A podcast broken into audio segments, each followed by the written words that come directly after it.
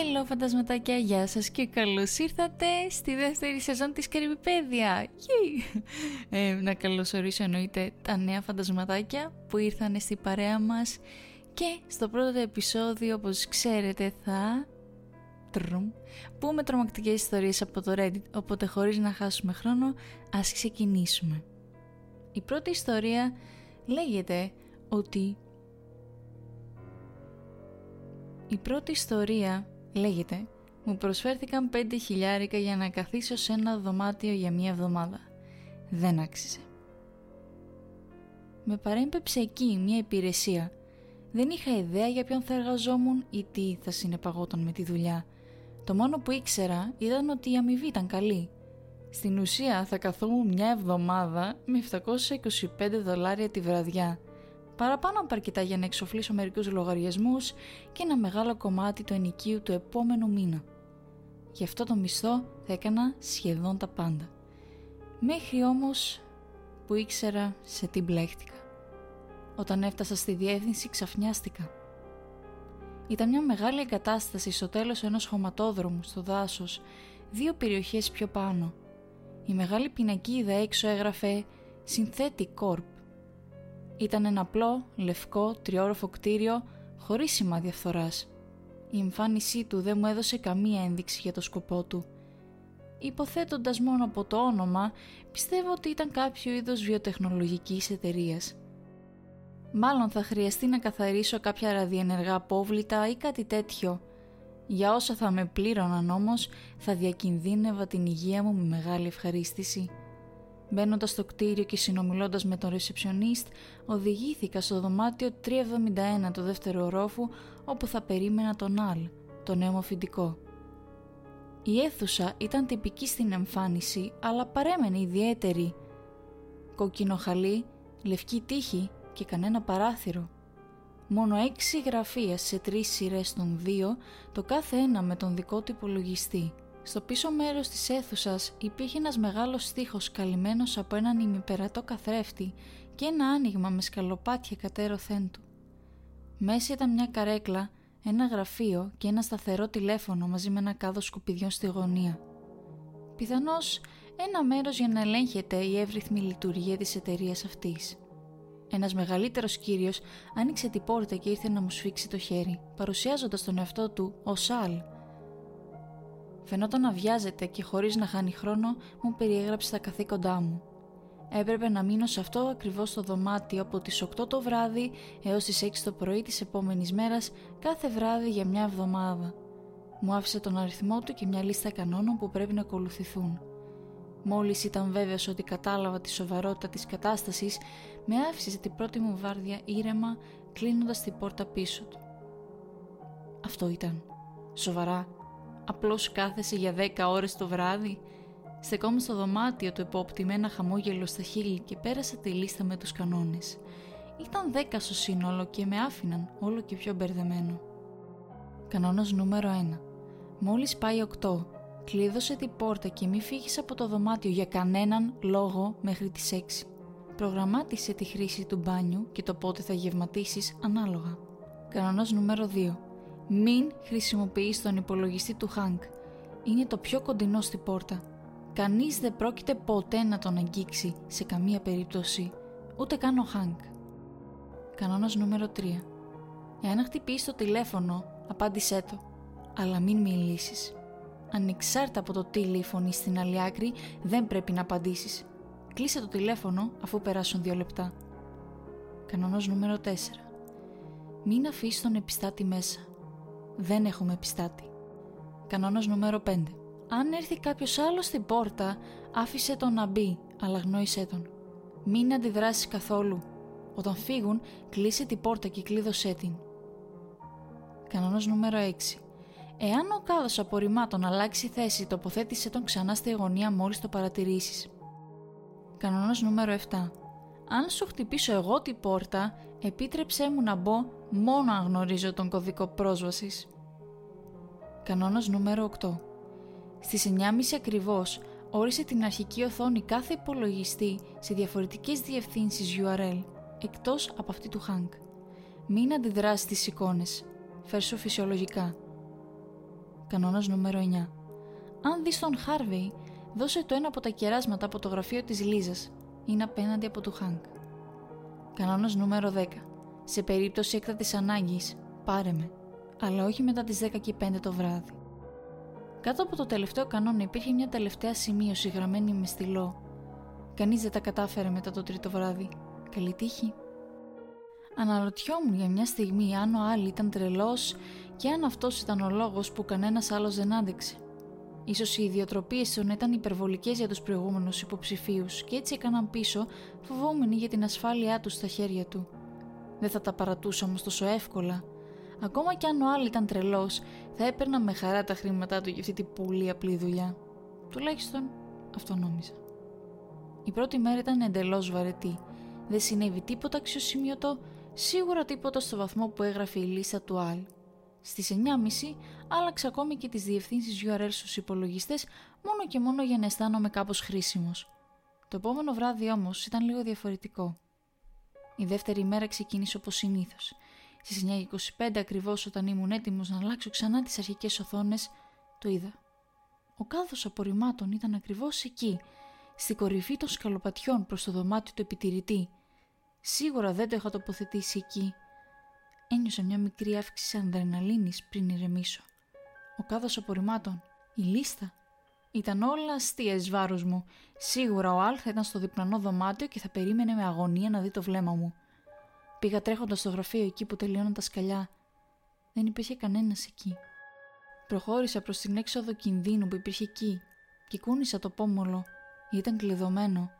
Μπερδεμένος και φοβισμένος, πήρα γρήγορα το κάδο απορριμμάτων και το πήγα πίσω στη γωνία του δωματίου. Έλεγξα την ώρα. 9.30. Άρχισα να αλλάζω τα URL σε όλους τους υπολογιστές, ελπίζοντας απεγνωσμένα ότι είχα φανταστεί αυτό που μόλις συνέβη. Αφού παρέλειψα το γραφείο του Χάνκ, πληκτρολόγησα τον ιστότοπο στον έκτο υπολογιστή. Ήμουν έτοιμος να ταρακουνηθώ όταν κάποιες περίεργες εικόνες εμφανίστηκαν στην οθόνη. Ήταν πλάνα παρακολούθησης του δωματίου. Στο δωμάτιο που ήμουν εγώ, με είδα να κοιτάζω το καθρέφτη. Γύρισα και κοίταξα ψηλά, αλλά δεν υπήρχε κάμερα. Κοιτώντας πίσω στην οθόνη, είδα κάτι τρομακτικό. Παρατήρησε ένα αντίγραφό μου να βγαίνει από το δωμάτιο του επιτηρητή. Προχώρησε πίσω μου, έπιασε ένα σκληρό δίσκο από ένα από τα θρανία και ερχόταν με χτυπήσει στο πίσω μέρος του κεφαλιού μου. Γύρισα γρήγορα να το επιτεθώ. Δεν υπήρχε όμως κανένας εκεί. Γύρισα πίσω και η οθόνη άλλαξε, εμφανίζοντας την ιστοσελίδα που είχα εισάγει κανονικά. Έτρεξα πίσω στο δωμάτιο του επιτηρητή και κάθισα περισσότερο από ταρακουνημένο. Σκέφτηκα να φύγω, αλλά αποφάσισα να συνεχίσω. σω ο Άλλ να ήταν τρελός, αλλά δεν φαίνονταν ο τύπος που θα μου ευχόταν κάτι κακό, όχι ότι τον ήξερε και πολύ καλά. Ωστόσο, δεν είχα υποστεί καμία ζημιά. Αμφισβητούσα τη λογική μου, ναι, αλλά δεν είχα κανένα σωματικό τραύμα. Ό,τι και γινόταν εδώ φαίνονταν ακίνδυνο μέχρι στιγμής. Ακούστηκε ένα δυνατό χτύπημα. Έχοντας μόλις τη πιο τρομακτική εμπειρία της ζωής μου, παραλίγο να πεταχτώ από το δέρμα μου. Μια φωνή διαπέρασε την πόρτα. Είμαι επιστάτης. Ήρθα για να καθαρίσω το δωμάτιο. Μπορείτε να ανοίξετε την πόρτα. Θυμήθηκα το τέταρτο κανόνα και αρνήθηκα. Καλά έκανες που δεν τον άφησες. Ακολούθησες το κανόνα. Τώρα είσαι καλά. Εφόσον ακολουθείς τους κανόνες, θα είσαι ασφαλής. Τόσο απλό. Πρέπει πραγματικά να μπω εκεί και να καθαρίσω. Ανοίξτε μου σας παρακαλώ. Πήρα μια βαθιά ανάσα και ξεκόλλησα το άγχος μου πάνω μου, αγνώντας με επιτυχία τον επιστάτη μέχρι να φύγει.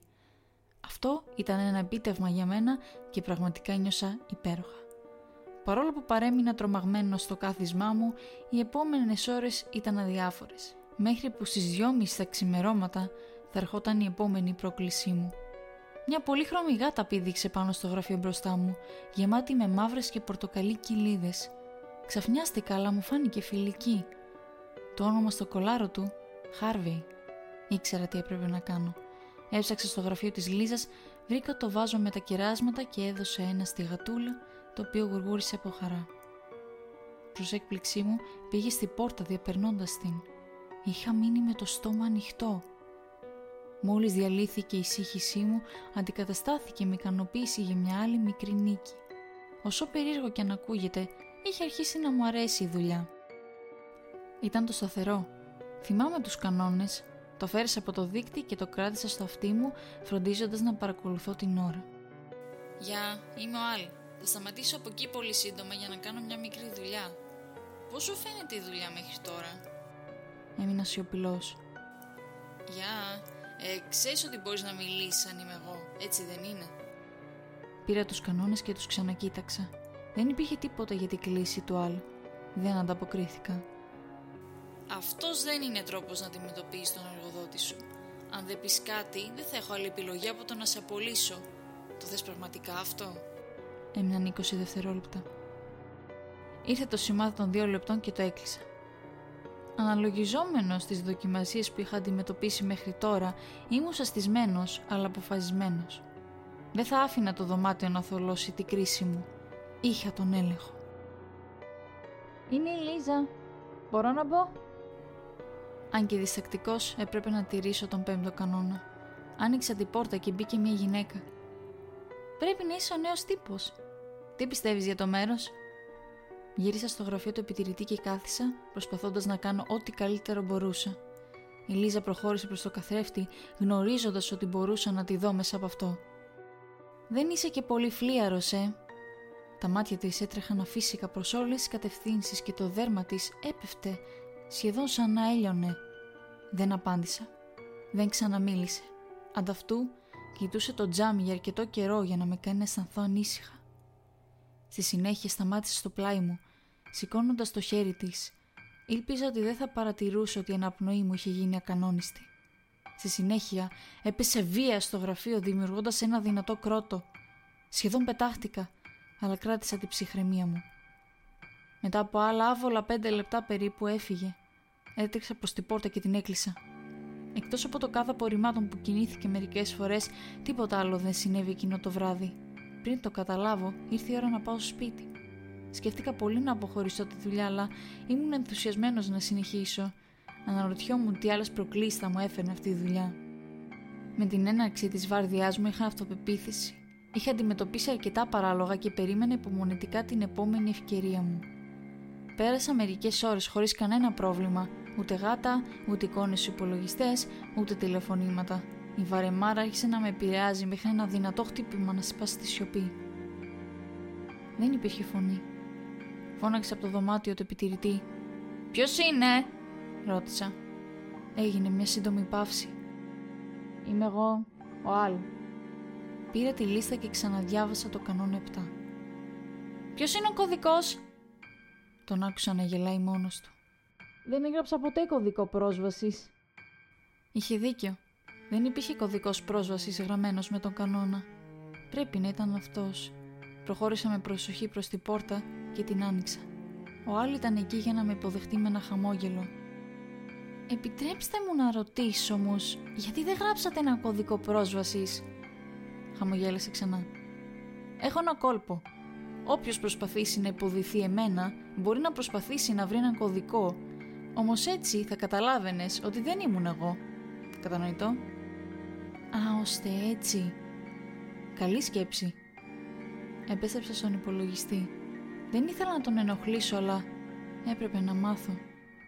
Τι είναι αυτό το μέρος, τέλος πάντων; Γιατί συμβαίνουν αυτά τα πράγματα εδώ; Γυρίσε να με αντικρίσει. Είναι καλύτερο να μην κάνεις ερωτήσεις, ειδικά αυτές που υπερβαίνουν την αμοιβή σου. Δεν ήμουν ευχαριστημένος με την απάντησή του, αλλά ήξερα ότι ήταν η μόνη απάντηση που θα έπαιρνα. Τον άφησα να δουλεύει με την ησυχία του και κάθισα στο δωμάτιο του επιτηρητή, κοιτώντας μέσα από το τζάμι. Τότε κατάλαβα κάτι. Ο υπολογιστής που χρησιμοποιούσε ο Αλ ήταν του Χάνκ. Έλεξε ξανά τη λίστα για να βεβαιωθώ. Ναι, αυτό ήταν σίγουρα το γραφείο του Χάνκ και κανένας δεν έπρεπε να αγγίξει τον υπολογιστή του. Αυτό δεν ίσχυε και για τον Αλ. Κοίταξα τη λίστα μπας και βρω περισσότερες πληροφορίες. Τότε η καρδιά μου βυθίστηκε. Με μεγάλη, έντονη εκτύπωση στο πίσω μέρος του φίλου έγραφε «Κωδικός δείπνου». Να πάρει. Πήρα το τηλέφωνό μου, έπιασα το χαρτί με τον αριθμό του Άλλη και τον κάλεσα όσο πιο γρήγορα μπορούσα. Ακούγονταν μερική είχε, αλλά τελικά απάντησε. Γεια, όλα εντάξει εκεί; Άλλο, δόξα τω Θεώ. Έκανα ένα λάθος. Νόμιζα ότι ήσουν εσύ, τον άφησα να μπει και τώρα είναι στον υπολογιστή του Χάνκ. Παρακολούθησα τον αντίγραφο του Αλ να γυρίζει από τον υπολογιστή και μετά σηκώθηκε. Άκουσε πολύ προσεκτικά. Μη συμπεριφέρεσαι ύποπτα με κανέναν τρόπο. Εάν προσπαθείς να φύγεις ή να καλέσεις κάποιον άλλο, όλα θα τελειώσουν, οκ; Το αντίγραφο του Αλ άρχισε να περπατά στο δωμάτιο του επιτηρητή. Η καρδιά μου χτυπούσε πιο γρήγορα από ποτέ. Θα είμαι εκεί σύντομα, απλώς μην πανικοβάλλεσαι. Έκλεισε το τηλέφωνο. Κράτησα το τηλέφωνο στο αυτί μου καθώς πλησίαζε το αντίγραφο του Αλ, έτσι ώστε να προσποιηθώ ότι μιλούσα με τη γυναίκα μου. Σου είπα έξι. Τότε είναι που τελειώνω. Δεν χρειάζεται να με περιμένεις, σε παρακαλώ. Ξεκουράσου. Το αντίγραφο του Αλ ήταν στο δωμάτιο μαζί μου τώρα και με κοιτούσε επίμονα. Κράτησα το τηλέφωνο στο στήθος μου και τον κοίταξα πίσω. Όλα εντάξει, ρώτησα. Συνέχισε να κοιτάζει για μερικά δευτερόλεπτα. Μπορείς να με βοηθήσεις με κάτι στον υπολογιστή; Ε, σίγουρα. Απλώς πρέπει να τελειώσω αυτό το τηλεφώνημα. Θα είμαι εκεί το συντομότερο δυνατό. Κοίταξε για μια στιγμή και μετά επέστρεψε στο γραφείο του Χάνκ. Αν και πανικοβλημένος, συνέχισα να προσποιούμε ότι είμαι στο τηλέφωνο. Ενώ το έκανα αυτό, κοίταξα με κομμένη την ανάσα. Ήταν ο Αλ. Ποτέ δεν είχα ανακουφιστεί τόσο πολύ στη ζωή μου. Γύρισε προς το τζάμι και έβαλε ένα δάχτυλο στο στόμα του δείχνοντάς μου να σοπάσω. Ο κλόνος δεν είχε καταλάβει ότι ήταν εκεί. Και έτσι ο Αλ κρύφτηκε από πίσω του και τον έπιασε από το λαιμό. Ο κλόνος έπεσε στο πάτωμα πριν διαλυθεί στο χαλί. Έτρεξα στον Αλ, τον ευχαρίστησα και το απολογήθηκα. Δεν χρειάζεται να λυπάσαι. Αυτό δεν είναι το πρώτο πράγμα που έχει μπει στο δωμάτιο και είμαι σίγουρος ότι δεν θα είναι και το τελευταίο. Χαίρομαι πάντως που είσαι καλά. Επί την ευκαιρία, κλείνεις λίγο την πόρτα. Δεν θα ήθελα να περάσει άλλος κλόνος μου. Φυσικά. Πήγα προς την πόρτα και μετά κατάλαβα κάτι. Την είχα αφήσει ξεκλείδωτη μετά την είσοδο του κλόνου και έτσι μπόρεσε να μπει ο Αλ. Σκεπτόμενος το τελευταίο κανόνα, έβγαλα αργά το τηλέφωνό μου και άνοιξα το ημερολόγιο κλήσεων. Η πιο πρόσφατη κλήση μου ήταν στις 10 και 18, 13 λεπτά μετά την προθεσμία. Γύρισα για να δω τον Αλ να στέκεται ακριβώς πίσω μου. «Α, ποιος είναι ο κωδικός πρόσβασης» Εκείνος χαμογέλασε. Ποιος κωδικός πρόσβασης; Έφυγα από εκεί όσο πιο γρήγορα μπορούσα. Το δωμάτιο είχε ακόμα μια περίεργη επιρροή πάνω μου, αλλά δεν θα επιστρέψω ποτέ. Τουλάχιστον έτσι ελπίζω. Πάμε τώρα στη δεύτερη ιστορία, η οποία λέγεται «Έχει κανείς δοκιμάσει το τεστ του να προχωράς μπροστά» Υπάρχει μόνο ένας κανόνας. Βγες από το σπίτι σου και προχώρα μπροστά. Φαίνεται τόσο απλό που νομίζω ότι δεν πρόκειται για τεστ. Ποτέ δεν το σκέφτηκα πολύ, μέχρι που άκουσα να το λένε άλλοι.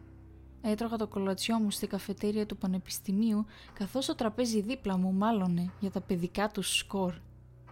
18 χιλιόμετρα, Μέγαν! Έκανα 18 χιλιόμετρα χωρίς να σταματήσω! Αυτό πρέπει να είναι τοπικό ρεκόρ. Ναι, αλλά πήγε γύρω από τα σπίτια, Άλεξ. Ε, λοιπόν, δεν είχα σκοπό να μπω και μέσα στα σπίτια. Υπήρχε κάτι σε αυτές τις λέξεις είναι το όνομα του παιχνιδιού. Δεν μπορείς απλά να προχωράς μπροστά μέχρι να μη σε βολεύει. Πρέπει να προχωράς σε πραγματική ευθεία.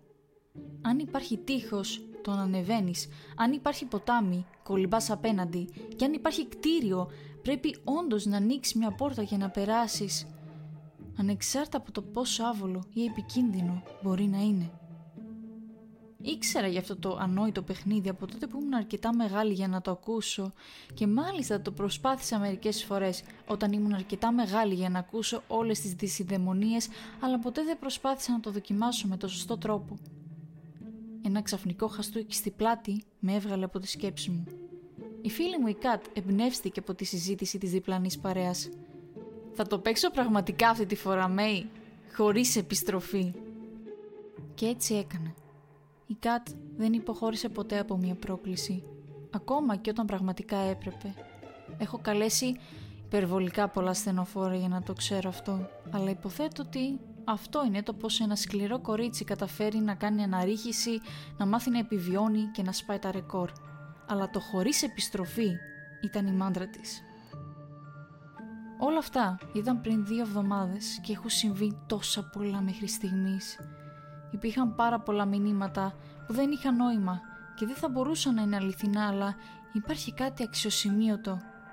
Η Κατ προχωρούσε.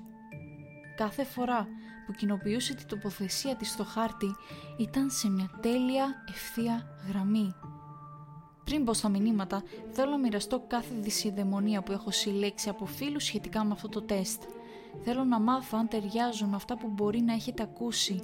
Αν κάτι μου λείπει, θα μπορούσα να εξηγήσω καλύτερα το τελευταίο μήνυμα που μου έστειλε η Κατ, οπότε σας παρακαλώ, ενημερώστε με. Λοιπόν, οι δυσιδαιμονίες είναι οι εξής. Πακετάρετε για όσο διάστημα σκοπεύετε να παίξετε και κάντε μόνοι σας το τεστ. Αν φέρεις κάποιον μαζί σου θα ξέρεις ότι κλέβεις και δεν θέλεις να σε πιάσουν να κλέβεις. Οι πρώτες 20 πόρτες που θα περάσεις δεν απαιτούν τίποτα περισσότερο από μια έξυπνη δικαιολογία για να μπεις. Από εκείνο το σημείο και μετά μπορεί να χρειαστείς μια έξυπνη δικαιολογία για να φύγεις. Εάν το κτίριο στο οποίο πρέπει να μπεις έχει περισσότερους από 10 ορόφους, πρέπει να πας πάντα στο τελευταίο όροφο πριν φύγεις. Δεν θέλεις να χάσεις αυτό που μπορεί να σε περιμένει εκεί. Βρες έναν τρόπο να μετράς τις πόρτες και τα χιλιόμετρα που διανύεις. Θα είσαι χαρούμενος που το κάνεις διότι τα πράγματα δεν θα έχουν πλέον το ίδιο μέγεθος που ήταν κάποτε. Όσο πιο μακριά προχωράς, τόσο περισσότεροι άνθρωποι θα προσπαθήσουν να σε παρασύρουν Μπορεί να εμφανιστεί μια γιαγιάνα που χρειάζεται μια χάρη ή μια παλιά φίλη που θέλει να πιει καφέ. Εάν είσαι μόνο 10 χιλιόμετρα, είναι ακόμα ασφαλές να φύγεις στο μονοπάτι. Το τεστ θα τελειώσει εκεί. Σε οποιοδήποτε σημείο όμως μετά από τα 10 χιλιόμετρα, μην ξεφύγεις και μην ασχοληθείς με εκείνους που βρίσκονται έξω από τα κτίρια, ανεξάρτητα από τα πίστευτα ή φρικτά πράγματα που θα σου δείξουν. Το 30 κτίριο που θα μπεις θα είναι μπλε. Αν έχει οποιοδήποτε άλλο χρώμα, επέστρεψε αμέσως. Μόλις μπεις στο μπλε κτίριο, είσαι καλεσμένος του σπιτιού. Αφαίρεσε τα παπούτσια σου στην πόρτα και υποκλήσου σε ό,τι συναντήσεις. Θα υπάρχει μια γιορτή με όλα τα αγαπημένα σου φαγητά. Ευγενικά απέριψε όλες τις προσφορές εκτός από μία. Μην φύγεις χωρίς να το φας. Εάν σου φέρουν τα παπούτσια σου καθώς βγαίνεις από την πίσω πόρτα, είναι ασφαλές να φύγεις. Εάν πρέπει να κατασκηνώσεις κατά μήκος της διαδρομής, μην μείνεις σε κανένα σημείο για περισσότερο από 6 ώρες. Μετά τις 50 πόρτες, αυτό θα μειωθεί σε 40 λεπτά. Θα ξέρεις ότι ήρθε η ώρα να προχωρήσεις όταν ακούσεις ένα συγκεκριμένο ήχο. Δεν χρειάζεται περιγραφή, θα το μάθεις όταν το ακούσεις. Σε ένα από τα κτίρια θα ανοίξεις μια πόρτα σε ένα λευκό διάδρομο που φαίνεται απίστευτα μακρύς. Μην μπεις μέσα, Κλείσε την πόρτα και άνοιξε την ξανά μέχρι υποδιάδρομος να φτάσει στα δύο μέτρα. Εάν ανοίξεις την πόρτα του μεγάλου διαδρόμου και δεις κάτι να τρέχει προς εσένα με ανησυχητική ταχύτητα, κλείσε την πόρτα και μην την ανοίξεις ξανά. Έχεις ακριβώς μία ευκαιρία για να το κάνεις. Το πράγμα αυτό που τρέχει δεν θα σταματήσει ποτέ να σε κυνηγάει αν ανοίξεις έστω και μία παραπάνω φορά την πόρτα Επέστρεψε με τον τρόπο που ήρθες. Μην επιχειρήσεις ξανά το τεστ σε αυτή την περίπτωση. Σε απόσταση 300 χιλιόμετρων ή 100 πορτών θα βρεις ένα σπασμένο τραπέζι που κρατά μια σκοριασμένη παλιά καρφίτσα. Εάν επιλέξεις να αποδεχτείς και να φορέσεις την καρφίτσα, δεν πρέπει ποτέ να την αφαιρέσεις για περισσότερο από μία ώρα. Εάν το κάνεις, θα έχεις τύχη. Το ταξίδι τώρα τελείωσε. Επέστρεψε στο σπίτι σου. Μη συνεχίσεις το τεστ. Κανείς δεν το έχει κάνει ποτέ. Δεν θα σου επιτρέψουν. Αυτές ήταν όλες οι δυσαιμονίες γύρω από το τεστ που θυμόμουν. Αφού ξεκίνησε το τεστ της ΚΑΤ, τα πρώτα γραπτά μηνύματά της φάνηκαν να επιβεβαιώνουν ότι δεν ήταν τίποτα περισσότερο από κουτσές ιστορίες από βαριεστημένους εφήβους.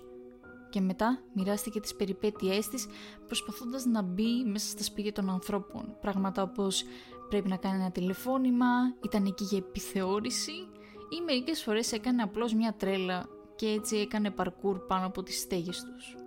Έχουν καλέσει μάλιστα δύο φορές την αστυνομία αλλά κατάφεραν να ξεφύγει και τις δύο φορές. Στην αρχή ήμουν πραγματικά ενθουσιασμένη για τα νέα της μηνύματα. Ακούστηκε σαν να περνάει καλά τη ζωή της και έτσι όπως ακριβώς ήθελε. Αυτό το παιδί απλώς δεν ήξερε την έννοια του φόβου. Αυτό ήταν μέχρι που άρχισε να βρίσκει πραγματικούς λόγους για να φοβάται. Ήταν περίπου μια εβδομάδα αφού του ξεκίνησε όταν άρχισε να λαμβάνω κείμενα πολλαπλών παραγράφων. Έφτασε τα 100 μίλια ή τουλάχιστον έτσι νόμιζε. Σύμφωνα με αυτήν, τίποτα εδώ δεν είναι όπως θα έπρεπε, οπότε είναι δύσκολο να σου το εξηγήσω. Δεν εξήγησε ποτέ το τι εννοούσα, αλλά άρχισε να μου λέει για όλα τα φρικτά πράγματα που άκουγε τη νύχτα και το πώς ευχόταν να έτρωγε λιγότερο από ό,τι της έδιναν και ότι τα κτίρια δεν ήταν διασκεδαστικά πια. Τα μηνύματα έγιναν όλο και λιγότερο κατανοητά όσο πιο μπροστά προχωρούσε. Μερικά από όσα είπε ακούγοντας σαν τα παραμύθια που λέγαμε ένας στον άλλο μεγαλώνοντας, αλλά πολλά άλλα ήταν ακατανόητα. Πραγματικά δεν ξέρω τι να κάνω. Οι ενημερώσεις τοποθεσίας έχουν σταματήσει, αλλά εξακολουθώ να λαμβάνω μηνύματα. Ακόμα και έτσι δεν είναι ο αυτός της. Ξέρω ότι υποτίθεται ότι είναι μόνο ιστορίες και ότι είναι απλώς ένα νόητο παιχνίδι, αλλά δεν μπορώ παρά να ανησυχώ. Και αυτή η τελευταία δυσιδαιμονία που μοιράστηκα με ανησυχεί περισσότερο από όλες. Βλέπετε, από όλα τα περίεργα μηνύματα που έλαβα από την Κάτι τις τελευταίες μέρες, το πιο ανησυχητικό μήνυμα έγραφε «Έσπασα το ρεκόρ. Δεν υπάρχει επιστροφή». Πάμε τώρα στη τρίτη ιστορία που λέγεται «Παίζοντας το παιχνίδι του καθρέφτη». Το γράφω πριν είναι πολύ αργά, πριν χάσω το πλήρη έλεγχο. Το τελευταίο καιρό κάνει το γύρο του διαδικτύου συνήθως μόνο στις πιο βαθιές γωνιές, αλλά έχει αρχίσει να γίνεται mainstream και αυτό με τρομάζει απίστευτα. Μπορώ να καταλάβω όμως γιατί γίνεται δημοφιλές. Διότι για αυτόν τον κόσμο είναι μια ωραία απόδραση το να μπορείς να κάνεις ένα διάλειμμα από τον εαυτό σου και ποιος δεν θα το ήθελε αυτό; Το παιχνίδι του καθρέφτη ξεκίνησε από το φαινόμενο να λέμε λέξεις ξανά και ξανά μέχρι να χάσουν το νόημά τους. Σαν την καραμέλα. Ξεκινάς από τη λέξη καραμέλα, μπορεί μετά να γίνει καραμέρα, καλαμέλα και μετά να χάνει το νόημά της, να γίνεται μια ανοησία. Λοιπόν, κάποιος τύπος στο 4chan, ονόματι George Marsk, ήταν αρκωμένος και το έκανε αυτό μπροστά σε ένα καθρέφτη. Η λέξη που έλεγε δεν είχε σημασία. Έγινε ανοησία, όπως όλα τα υπόλοιπα, αλλά αποφάσισε να το δοκιμάσει με τον εαυτό του. Απλώς κοιτούσε τον εαυτό του τόσο πολύ, που έγινε και αυτός ακαταλαβίστικος. Κράτησε μόνο για ένα δευτερόλεπτο, αλλά για εκείνον ήταν καλύτερο από το να είναι υπό την επίρρεια ναρκωτικών. Αυτή η στιγμή που δεν αναγνωρίζει τον εαυτό σου για αυτή τη στιγμή μιλούσε. Ανησυχητικό, αλλά εθιστικό και κάπως έτσι γεννήθηκε το παιχνίδι του καθρέφτη. Οι περισσότεροι άνθρωποι που το δοκίμασαν δεν το προσπάθησαν ποτέ ξανά. Ήταν πολύ περίεργο, πολύ τρομακτικό να βλέπεις το πρόσωπό στο καθρέφτη και να μην τον αναγνωρίζεις. Άλλοι όμως, ειδικά αυτοί με προσωπικότητα επιρρεπεί στην αίσθηση του ναρκωμένου, όπως ο Τζόρντ, όπως εγώ, δεν μπορούσαμε να σταματήσουμε ήταν διαστρεβλωμένο. Το ξέραμε. Με όλο το άγχος της οικογένειας, της δουλειάς, των χρημάτων, της ζωής γενικά. Αυτό ήταν μια απόδραση από το ίδιο σου το σώμα. Να κοιτάζεις τα μάτια σου μέχρι να μην είναι πια δικά σου. Αυτή ήταν η μόνη πραγματική ανακούφιση. Τα ναρκωτικά σε πήγαινα σε πολλά μέρη, αλλά ποτέ εκτός του μυαλού σου. Την πρώτη φορά που προσπάθησα δεν λειτουργήσε. Είχα πάρα πολλές σκέψεις στο μυαλό μου. Όταν επαναλαμβάνεται τη λέξη ξανά και ξανά, δεν μπορείς να σκεφτείς κάτι άλλο. Το μυαλό σου πρέπει να μείνει κενό εκτός από αυτή τη μία λέξη. Ο Τζόρντ είπε ότι πρέπει να κάνεις το ίδιο και με το καθρέφτη. Να μην σκεφτέσαι τίποτα. Απλώς κοιτάς το καθρέφτη, στα μάτια της αντανάκλασή σου, μέχρι να χάσεις τον εαυτό σου. Τη δεύτερη φορά λειτουργήσε. Ήμουν στο μπάνιο και στεκόμουν πάνω από τον νεροχύτη μετά από μια πραγματικά απέσια μέρα. Κοίταξα τον εαυτό μου. Ήμουν χάλια. Άπλυτα μαλλιά, μάτια με μαύρες σακούλες. Κοιτούσα τον εαυτό μου για ένα καλό εικοσάλεπτο. Οι σκέψεις με άφησαν. Ήμουν μόνο εγώ. Μόνο καθρέφτης. Κοίταξα τα μάτια της αντανάκλασής μου. Μπλε με πιτσιλιές χρυσού. Κοίταξα περισσότερο. Καφέ με κυτρινοπράσινα Περισσότερο. Μόβ με πιτσιλιές κόκκινου. Περισσότερο. Χρυσό με μπλε κοιλίδες. Δεν ήταν πια τα μάτια μου. Τα κοιτούσα κατάματα. Με κοιτούσαν πίσω. Τα ανοιγόκλεινα. Ανοιγόκλειναν κι αυτά. Κάναμε πάντα τα ίδια πράγματα. Αλλά ήμασταν διαφορετικοί. Κοίταξα το πάτωμα και μετά πίσω. Το ξόρκι είχε σπάσει. Ήμουν εγώ, ο εαυτός μου στο καθρέφτη, αλλά ο πόνος μειώθηκε. Δεν ξεχάστηκε, δεν έφυγε, αλλά μειώθηκε. Ο Τζόρντ δημοσίευσε ξανά δύο εβδομάδες αργότερα. Το έκανε λέει κάθε μέρα. Είπε ότι γίνεται καλύτερα. Θα μπορούσε να κοιτάξει αλλού και όταν ξανακοιτούσε δεν αναγνώριζε τον εαυτό του. Το έκανα και πάλι. Την τρίτη, τέταρτη, την πέμπτη φορά ήμουν σαν τον Τζόρντ. Θα μπορούσα να κοιτάξω μακριά από το καθρέφτη όσες φορές ήθελα και όταν ξανακοιτούσα δεν αναγνώριζα τον εαυτό μου. Ήταν η απόδραση από την πραγματικότητα. Όταν χάσεις την αντανάκλασή σου, το πιο οικείο πράγμα στον κόσμο, έτσι χάνεις τα υπόλοιπα. Ναι, τα καλά πράγματα δεν λέω όχι, αλλά αν χάνεις το άγχος, την ανησυχία, τις ανασφάλειες, τις αμφιβολίες και όλα τα άσχημα. Και τα κακά πράγματα, για μένα, ήταν περισσότερα από τα καλά. Άξιζε το κόπο. Την ένατη φορά που το έκανα, κάτι συνέβη. Ήμουν μπροστά στο καθρέφτη για περισσότερες από δύο ώρες. Το μακρύτερο που είχα κάνει μέχρι στιγμής. Αποφάσισα να επιστρέψω στον εαυτό μου αφήνοντας την πραγματικότητα μέσα, αφήνοντας όλες τις σκέψεις. Αλλά αυτή τη φορά δεν λειτουργήσε. Όχι αμέσως τουλάχιστον. Χρειάστηκα μερικά λεπτά για να αναγνωρίσω ξανά τον εαυτό μου. Δεν πανικοβλήθηκα όμως. Απλώς υπέθεσα ότι γίνομαι ακόμα καλύτερα. Αλλά την επόμενη φορά που το έκανα ήξερα ότι κάτι δεν πήγαινε καλά. Χρειάστηκαν 10 λεπτά για να αναγνωρίσω τον εαυτό μου αυτή τη φορά και σε αυτά τα 10 λεπτά συνέβη κάτι που δεν θα ξεχάσω ποτέ. Μπορούσα ακόμα να ελέγξω το σώμα μου και η αντανάκλαση έκανε πάντα το ίδιο. Απλώς υπήρχε μια αποσύνδεση, ένα glitch και ο εγκέφαλός μου δεν καταλάβαινε το γεγονός ότι ήμουν εγώ. Αυτή τη φορά όμως όταν κούνησα το χέρι μου η αντανάκλαση δεν το έκανε. Συνέχισε να με κοιτάζει. Άνοιξα το στόμα μου και απλά με κοιτούσε πάλι. Πήγα μερικά βήματα μακριά. Δεν το έκανε. Στη συνέχεια τα δέκα λεπτά πέρασαν και αναγνώρισα τον εαυτό μου για άλλη μια φορά. Αποφάσισα να μην το ξανακάνω. Αλλά δεν είχε σημασία πια. Άρχισε να συμβαίνει χωρίς να το προσπαθώ. Όταν έμπαινα για ντουζ, μπαμ, δεν ήμουν εκεί. Για να χρησιμοποιήσω το μπάνιο, δεν, δεν, δεν με έβλεπα. Άρχισε να συμβαίνει και με τη πιο μικροσκοπική αντανάκλαση. Αν περνούσα δίπλα από ένα παράθυρο, έβλεπα τον εαυτό μου σε ένα κουτάλι, στεκόμουν πάνω από μια λακκούβα με νερό. Δεν έβλεπα τον εαυτό μου πια. Η κάθε φορά χρειαζόμουν περισσότερο χρόνο για να συνέλθω. Ήμουν ακόμη σε θέση να λειτουργώ, να πηγαίνω στη δουλειά, στο πανεπιστήμιο και άλλα παρόμοια, αλλά ένιωθα σαν μια σκιά του εαυτού μου, σαν να μην είχα τον πλήρη έλεγχο. Και τότε οι αντανακλάσεις άρχισαν να κινούνται από μόνες τους. Αν ανοιγόκλεινα τα μάτια μου, θα κουνούσε το χέρι του. Αν έμενα κίνητος, θα περπατούσε. Δεν ξέρω τι είναι, αλλά ξέρω τι δεν είναι και δεν είμαι εγώ. Ο Τζόρντ έχει να δημοσιεύσει εδώ και δύο μήνες.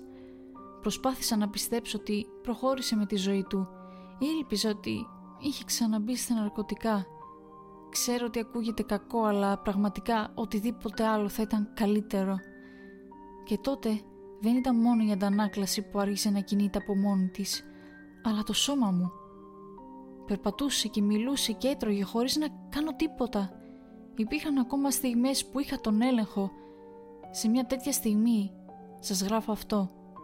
Γίνομαι όλο και πιο ασήμαντος. Ξεθοριάζω. Νομίζω ότι θα έχω εξαφανιστεί πριν το τέλος της ημέρας. Μην νιώθετε άσχημα. Το έκανα εγώ στον εαυτό μου. Υποθέτω ότι είναι μια αυτοκτονία. Μια πολύχρονη αυτοκτονία. Αλλά σας παρακαλώ, μην το δοκιμάσετε. Θα το ακούσετε. Είναι από αυτά, είναι στη μόδα, είναι trending στο ίντερνετ. Ναι, οι περισσότεροι θα το δοκιμάσουν και δεν θα το ξανακάνουν ποτέ, αλλά κάποιοι θα το κάνουν και θα το συνεχίσουν. Σε αυτούς μιλάω. Μην προσπαθήσεις να ξεφύγεις από τον πόνο σου.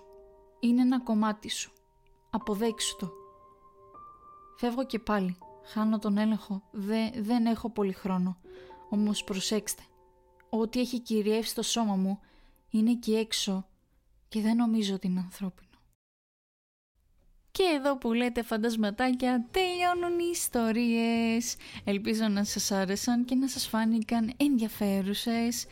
Και πάλι να καλωσορίσω όλα τα νέα φαντασματάκια.